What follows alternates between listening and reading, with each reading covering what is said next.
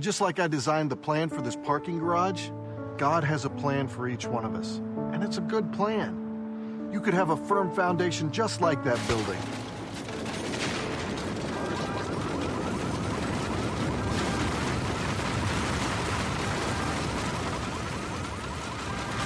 Okay, maybe not just like that building.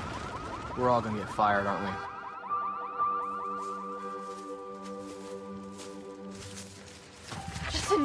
We're lost. Well, uh, yeah, spiritually, we're, we're all lost. We've been by that tree like five times already. We're in big trouble. We're fine, we're fine. Hey guys, on a totally unrelated note, if you were to die today, do you know where you would end up eternally? We don't want to die. That's why we hired you.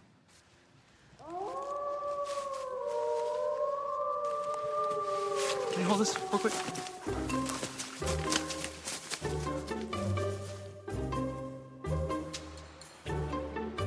Well, welcome to town, man. I'm Sure they're gonna love you here. Oh, hey, um, I know it's not really your thing, but I thought maybe you'd like to go to, uh, church. What? Mm-hmm. Mm-hmm. Uh-huh. You just lost me five million dollars because you didn't file some document. Um, a document? Like what kind of document? You tell me. You're the agent. I've Oh, shoot. Is it the, uh... It is. It's the 10th. That's what this is for. So, uh... I don't suppose you'd still like to go to church?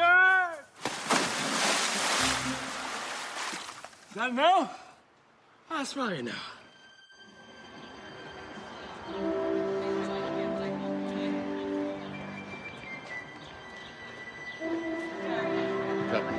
Yes, sir, they're bringing your car around. So how do you like the bodyguard gig? I like it, sir. I'm a Christian, so, you know, that's what we're all about. Sacrifice, selflessness, putting other people first. It's Al Qaeda! No, no, I don't want to die. I just made my bucket list. Take him. He's a senator. Take him. I didn't even vote for him. I didn't vote for him.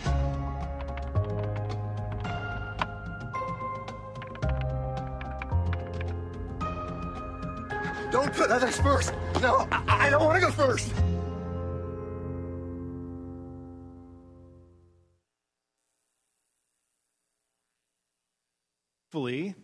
Hopefully, um, you haven't had any experiences quite that bad. Um, I've spent 12 years as a design engineer, and I'm pretty sure my designs haven't failed quite quite that badly. So, so that's good. Um, so, a silly video to to launch us into this topic of being a credible witness. Um, uh, first of all, um, yeah, super nervous, but. Um, uh, I love this church, and I love the men that I get to serve with and the women. Um, and this morning we had a sweet time, uh, kind of a, a, family church business meeting where we appointed deacons and elders, and it's incredible to be able to serve with with um, people that love Jesus. And uh, so I'm grateful to to be a part of that, and uh, I'm grateful for what God's done in my life through this church. Um, and what He's been put on my heart uh, has put on my heart over the last two years is really this idea about how do I be a better witness to the world? How do I live credibly in front of the people that I'm normally in front of? And so I want to share some of that with you today. Um, currently, as part of my training process and preparation process to be a church planter, a pastor, um, is that I'm in, in, enrolled in the Antioch School, which is the uh, kind of the it's an accredited Bible training or theological training program that we're able to offer within our church. So, right now, we're going through a study on the book of Acts, and so some of that process has informed um, what I'm going to share with you today uh, in a kind of a condensed version. So, we won't cover all 28 chapters of Acts, uh, but we'll uh, look at some snippets and kind of the overall theme. And so, I want to use this. Um, so, so, that passage that Tim read will be kind of the launching point for us. Um, but uh, uh, as I look through the book of Acts and, and what God's kind of laid on my heart, I see uh, kind of four elements to what it means to be a credible witness, or four marks of a credible witness. And so uh, I'm just going to run through those real quick with you right now. Uh, the first one is to know Jesus, that we would believe uh, in our, with conviction uh, that Jesus is the Christ. And uh, And so that's the first part. So if you're a witness in a courtroom, uh, your attorney probably wants you to believe that what you're going to say is true. Uh, so that's the first step is to really know Jesus. Um, and we can do that a number of different ways. Uh, the second one would be to imitate Jesus. Does, does your life measure up with what you believe? Does how you portray Jesus to the world match with what you know to be true? And uh, that's like the corroborating evidence in a courtroom setting. So, so is there other things that match up uh, to show uh, what you know is true? Uh, to share Jesus, really, this is just about sharing your story. I think this is potentially a part where we sometimes get hung up, but everybody who knows Jesus has a story. If you've been impacted by Jesus, you have a story. And so that's part of being a credible witness is actually saying something about the truth that you know to be true. Um, a witness in the courtroom does no good if he doesn't actually go up there and testify. So that's sharing Jesus. And the last one is sending Jesus. And this has, uh, is connected to sharing Jesus, but it's uh, uh, really has more to, to do with the audience. Who, who are you sharing it with? Where are you going to share the truth of Jesus? Uh, so this is like uh, the judge and the jury, or who's next that you're going to share Christ with. And so that's the layout. Um, and if you're a word person, you may observe that um, I did a good pastoral thing and gave you an acronym to help you remember. We're going to kiss Jesus today. So if that feels weird to you, that's good because it'll help you remember. So, so we're going to kiss Jesus uh, as we learn what it looks like to be a credible witness. So, no, imitate, share, send. One quick disclaimer this is not a step by step guide. Uh, so, uh, one thing we can get hung up in is I don't know enough, um, so I can't then share, or, or my life isn't just right, so I can't go and witness. Uh, so, it's not a step step by step guide, it's all encompassing. If you know Jesus, uh, so, so, there's really one first step, really. Um, that you have faith in Christ. And once that happens, all of these begin to apply to your life at once. And then you grow and develop in, in how much you kiss Jesus. Uh, all right. So I want to, what I want to do is step through this passage that, that um, Tim read, and we're just to, I'm to point you to how it fits with this kiss idea, and then we'll go from there into each one a little bit more in depth. So I wrote that this is Luke who wrote the Gospel of Luke. He's, this is a continuation of his Gospel into, so the Gospel is Luke telling a history of Jesus, and Acts is Luke telling the history of the church. So he writes, I wrote the first narrative, Theophilus, about all that Jesus began to do and to teach until the day he was taken up after he had given instructions through the Holy Spirit to the apostles he had chosen. So really, Luke's just laying a foundation. Look, we've told you about Jesus. This, you know him, and uh, and, and you, you know what he's, he did and taught. He gave instructions. So this is the no part.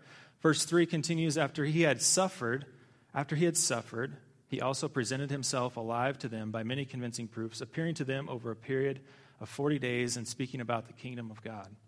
So Jesus presented himself, and this is him corroborating uh, the stories going around that he was risen from the dead. He showed himself, many convincing proofs appeared to them.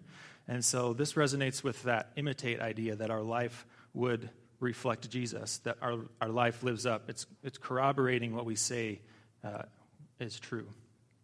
Uh, continuing, uh, this continues that idea of imitate, I think, and, and, a little bit of the knowing part. But while he was with them, he commanded them not to leave Jerusalem, but to wait for the Father's promise, which he said, You have heard me speak about, for John baptized with water, but you will be baptized with the Holy Spirit. So he's getting them ready uh, saying, Hold on, uh, so wait for the promise. You already knew about this because I told you about it, or actually, John the Baptist told you about it when he spoke about being baptized with the Holy Spirit. Uh, so, so wait. And then, so, so when they had come together, which I think is great, like uh, they came together, uh, gathered together like we're doing now, uh, they asked him, Lord, are you restoring the kingdom to Israel at this time? And so they had thought that they were getting a new king, an earthly king, that Jesus was going to restore the kingdom. He said to them, It is not for you to know the times or periods that the Father has set by his own authority. And I think a key part of this share element is, and the story we tell about Jesus, is, is to keep the main thing the main thing. And, and here the, the disciples are asking about something else, and, and he redirects them and says, No. And he's going to tell them what's coming next. But he's, he's getting ready to give them instructions, helping them not to be distracted by uh, other things. So uh, this last part then launches us, uh, where Jesus says, But you will receive power when the Holy Spirit has come on you, and you will be my witnesses in Jerusalem, in all Judea and Samaria, and to the end of the earth. And here we see Jesus basically commissioning the disciples out as witnesses, both in their city, well, in their city, their neighboring regions, and the rest of the world. And we adopt that commission as New Testament believers. Um, and we see from verses, well, from verse 9 through to the end of Acts 28, uh, the explosion of the church of Jesus Christ throughout the world. And uh, it starts in Jerusalem and then it goes out from there. Uh, so we are going to step through uh, these a little bit more in depth, um, all the while keeping in mind this big idea that God empowers his disciples to be credible witnesses. So it's always a temptation to think that we can do things that make, make us better, that we can do things that, um, that uh, would make us better witnesses without God's help.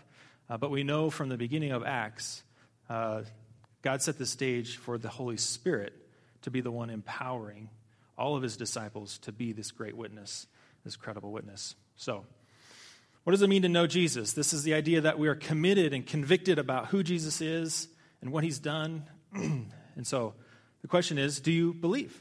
Do you really believe? And, uh, and how's that? What does that look like in your life? Um, and we get a great picture early on in the book of Acts, in Acts chapter 2, of the first church in Jerusalem.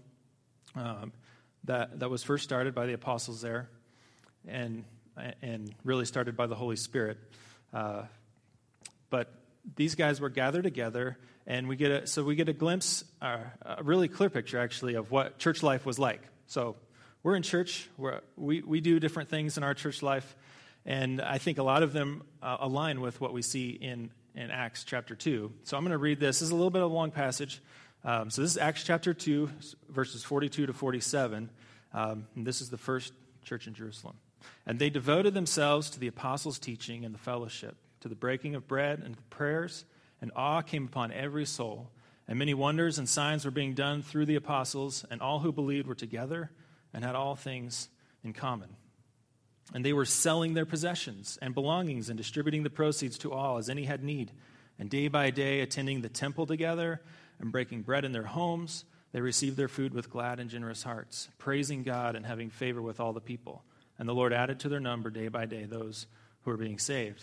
So we see this picture of this first group of disciples uh, who were basically loving each other. They were gathering together in different ways in the temple, large gatherings and homes and small gatherings.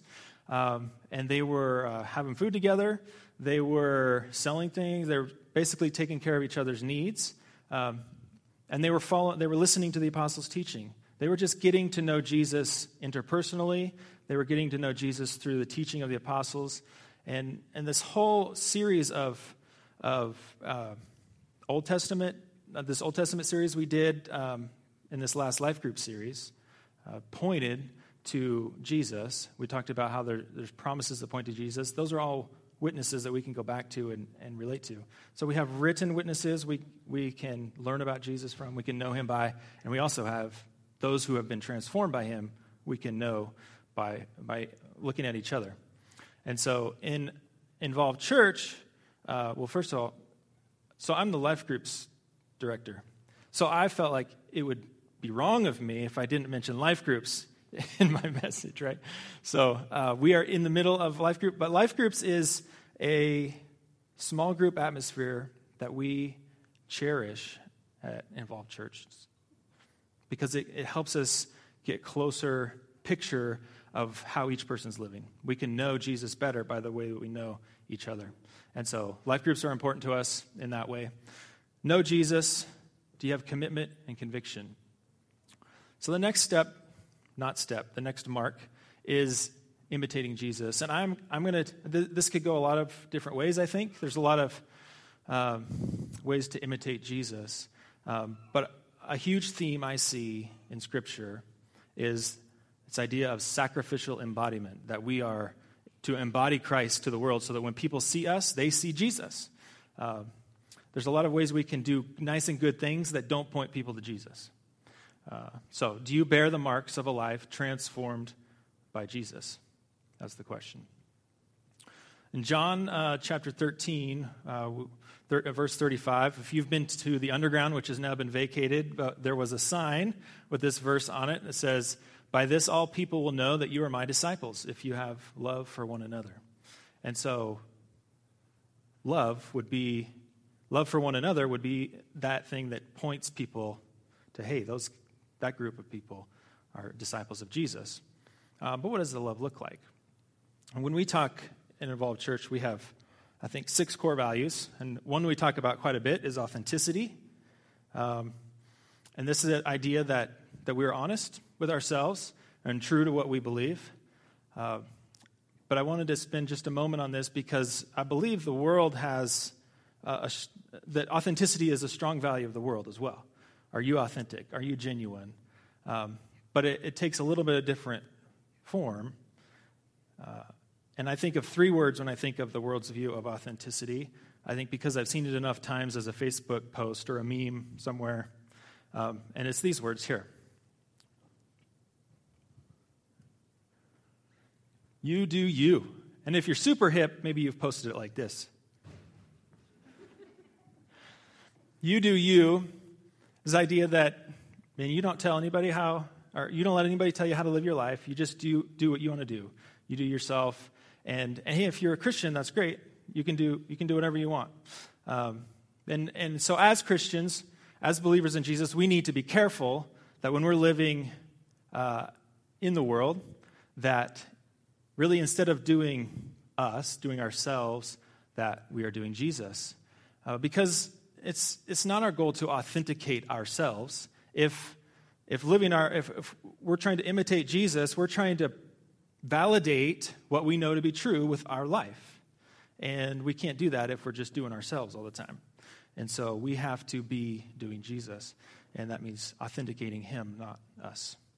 Uh, that verse I shared just a minute ago, uh, the verse that comes right before it, uh, helps us a little bit more on uh, what it means to love, or at least points us on how we can, how we can think about it. Because, just side note, love's a pretty big topic in the world, right? Like, uh, everybody has a different idea of what love is. This is not going to be a message on love. We could do a hundred messages on love, probably. Um, but here we see Jesus. He says, uh, A new commandment I give to you that you love one another. Even as I have loved you, you also love one another.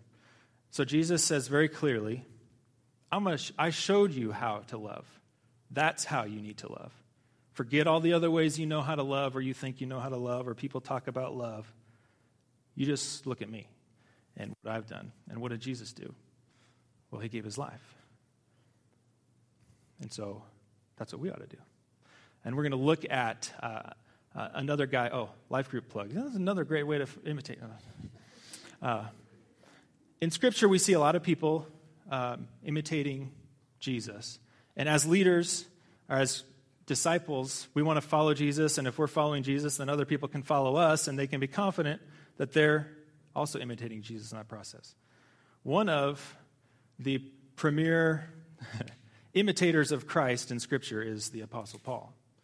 And uh, he's a key uh, figure in the book of Acts, uh, helping to start and launch the new church, planting churches all over the world there. Um, we're not going to go through all these verses. I just listed these references uh, to these passages up here because these are places where Paul says to the people he's writing to, imitate me. I'm following Christ. You can follow me, and you'll be confident that you're following him too. Um, and so we're going to look at the life of Paul a little bit, um, uh, not super in depth, but um, in in one of Paul's letters to the Corinthians, he uh, he writes about a lot of the things he's gone through in his struggles or in his ministry.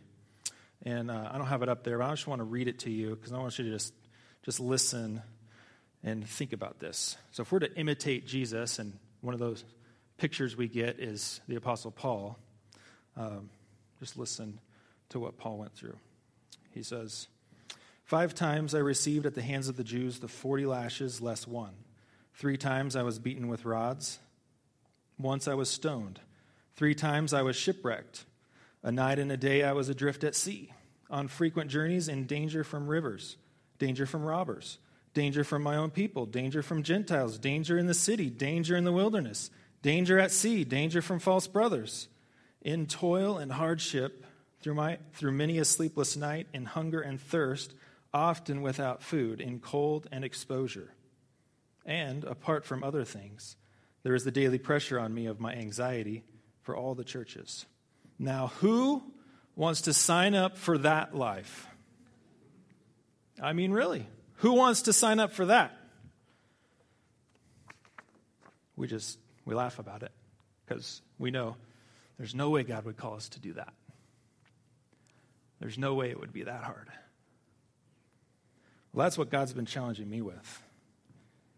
What am I willing to risk for the kingdom of God? Where am I willing to take my family for the kingdom of God? We recently uh, been talking about where we might go plant a church, and uh, you know Ryan introduced that uh, that to you guys. But um, and we were sharing with with somebody about a particular location, and and the comment was, well, you know, the crime rate's high there. Maybe you should try this other city. That's like the most affluent part of this area. um, and uh, but I get that. It's you know, somebody that's close to us. They care for our family, and they're looking out for safety. Um, but I don't think that safety alone plays into the equation of how we follow Christ. Um, pretty convinced of that. Uh, so the question is, what will you risk?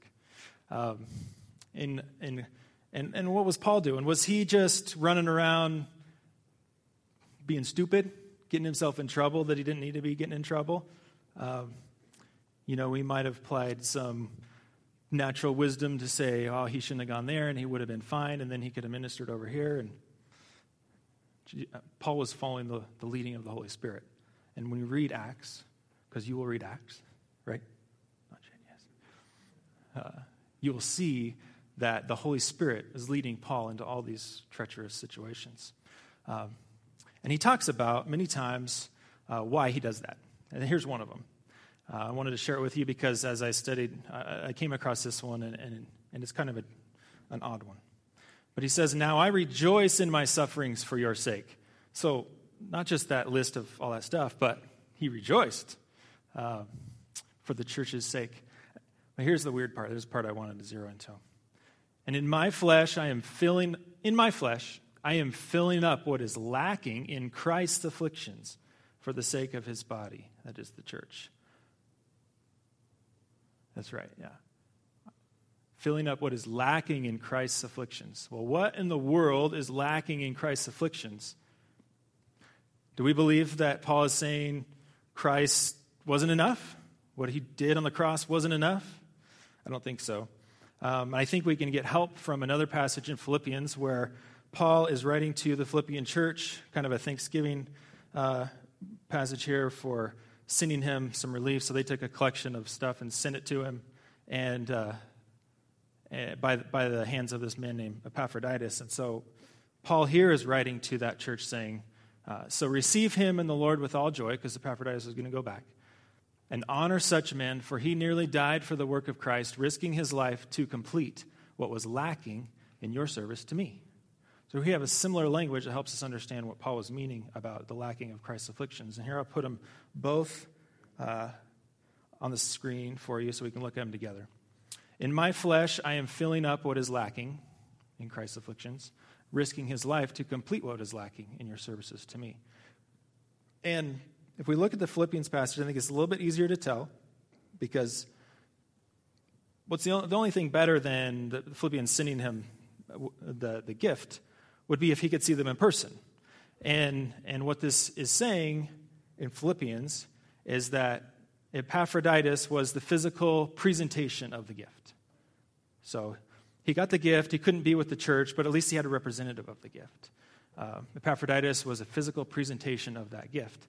And so in Colossians, when he writes this, uh, to that church, uh, he's saying that I am filling up, in my flesh, I am filling up what is lacking in Christ's afflictions.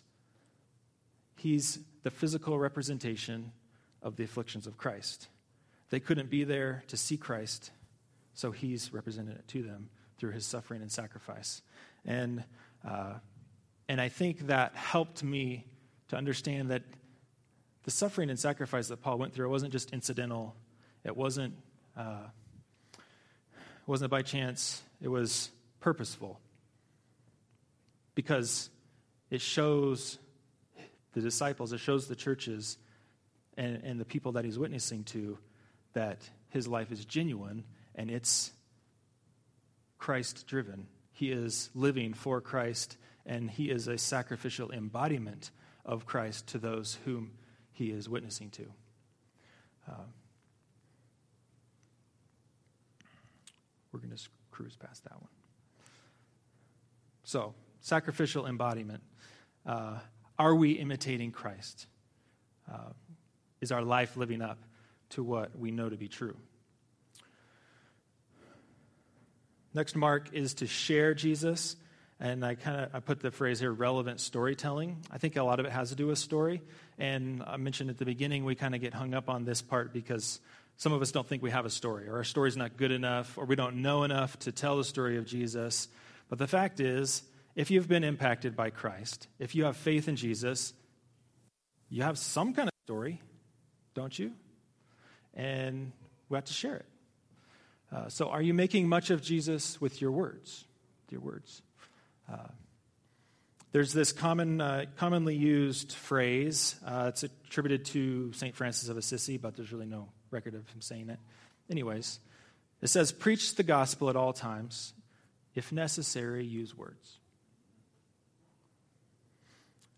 Now, I understand uh, why this is popular, and, and it makes sense probably more in the imitate section of this message, if uh, uh, where your life would be enough to tell people that you're a follower of Jesus, uh, that words potentially would not be necessary.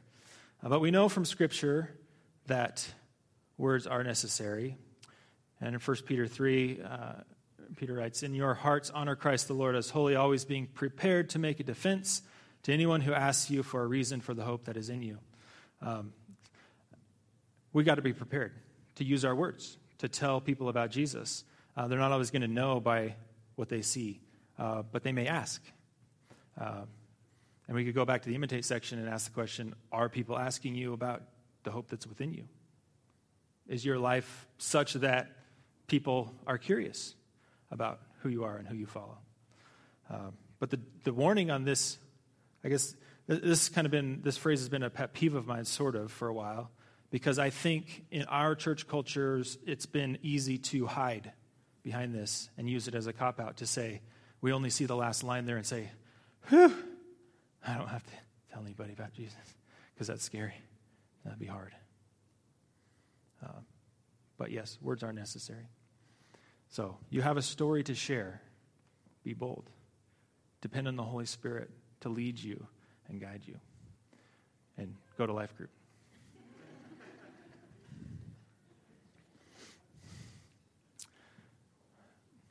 So the next, uh, this final section on sending Jesus into the world, uh, I, I, I, titled "Taking Jesus Public," uh, and this is the idea that you're going beyond the the people that are naturally around you.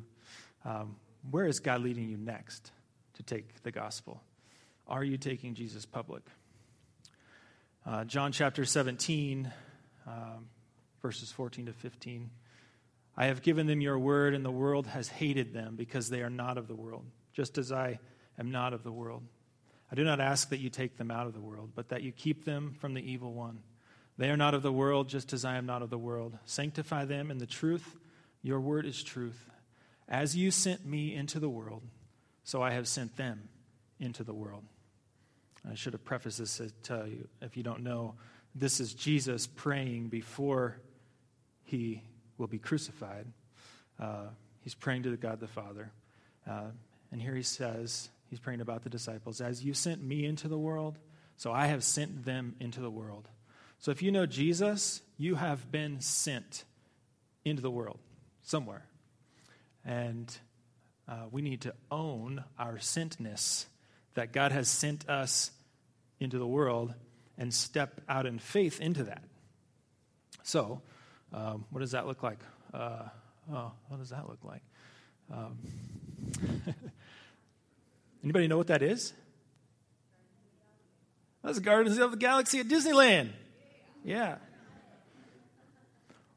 So before I talk about this, uh, one of the themes I see in Acts as, as you read through it, especially with Paul, is just constant moving, on the move, on the move, on the move. Where he's planning a church and then he's going to the next one and planning a church, and there's always in his mind what's next. Um, I don't know what you guys are, how you guys feel about rides, like thrill rides and stuff. I'm not really a thrill ride guy, but I kind of was um, immersed into it because we were in Disneyland and first time for the kids, and they want to do all the rides, so I hopped on. Um, but uh, uh, this one in particular is like a uh, elevator drop ride where it takes you up and down and up and down like five or six times, uh, and and I'm just like,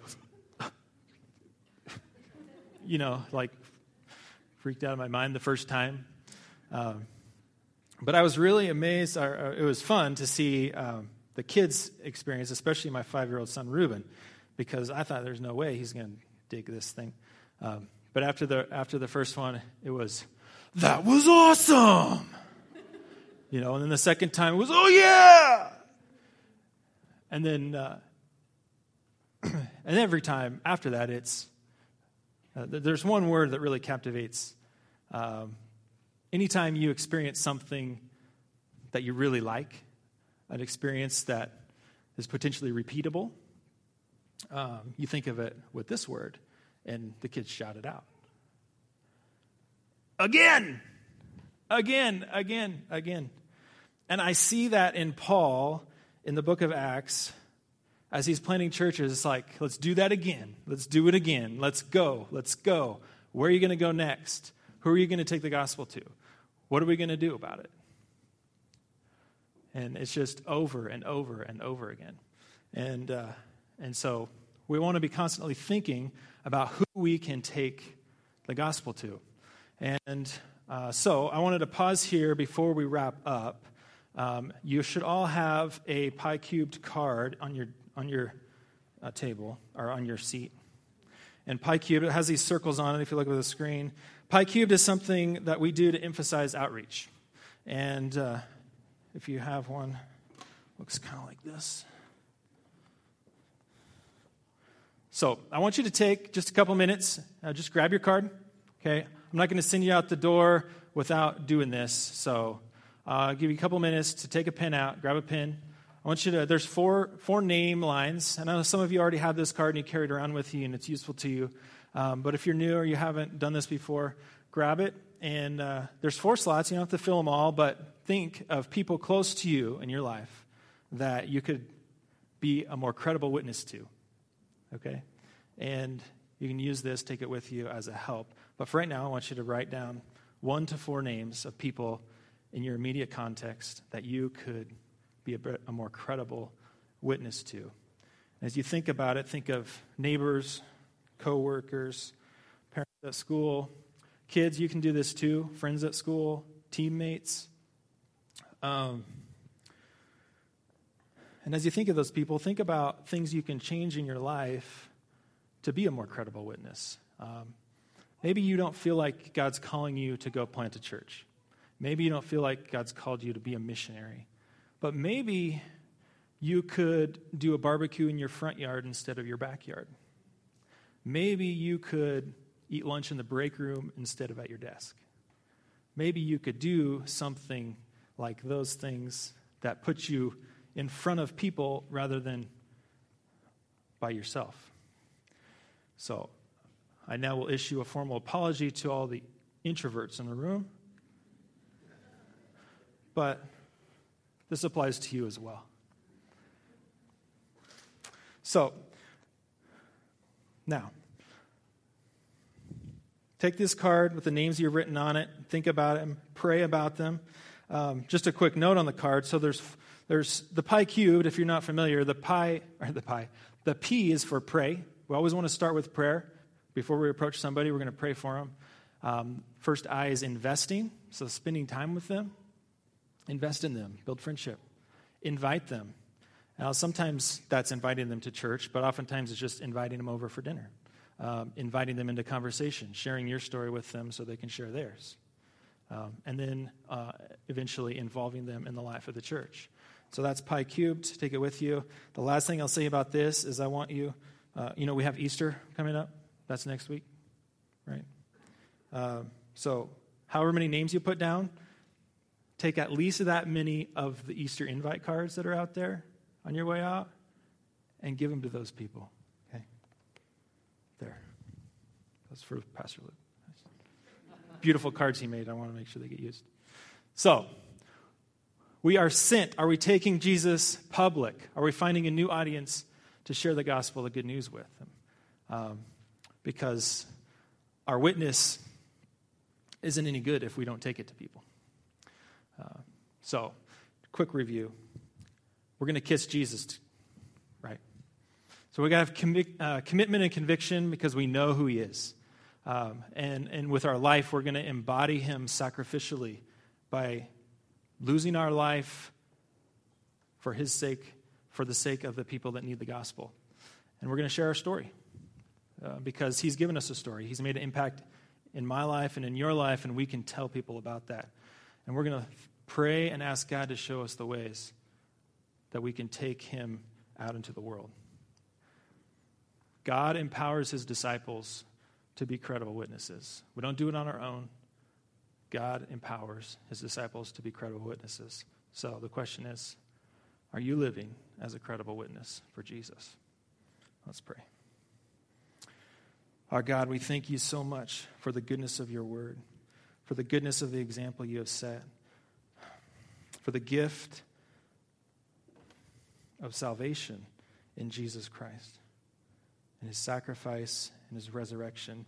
Lord, we are so looking forward to celebrating next week the resurrection of Jesus. And we look forward uh, into the future, far into the future, of being with you in glory. Lord, challenge us in our hearts today. Find those places where we uh, are not depending on you. We're trying to do things ourselves, or we're focused all on us. Open our eyes, Lord, to the opportunities you have before us, even with the people uh, sitting next to us or across the street. Show us how we can open our lives to them so that they can open their lives to you. Lord, lead us to be credible witnesses. In Jesus' name.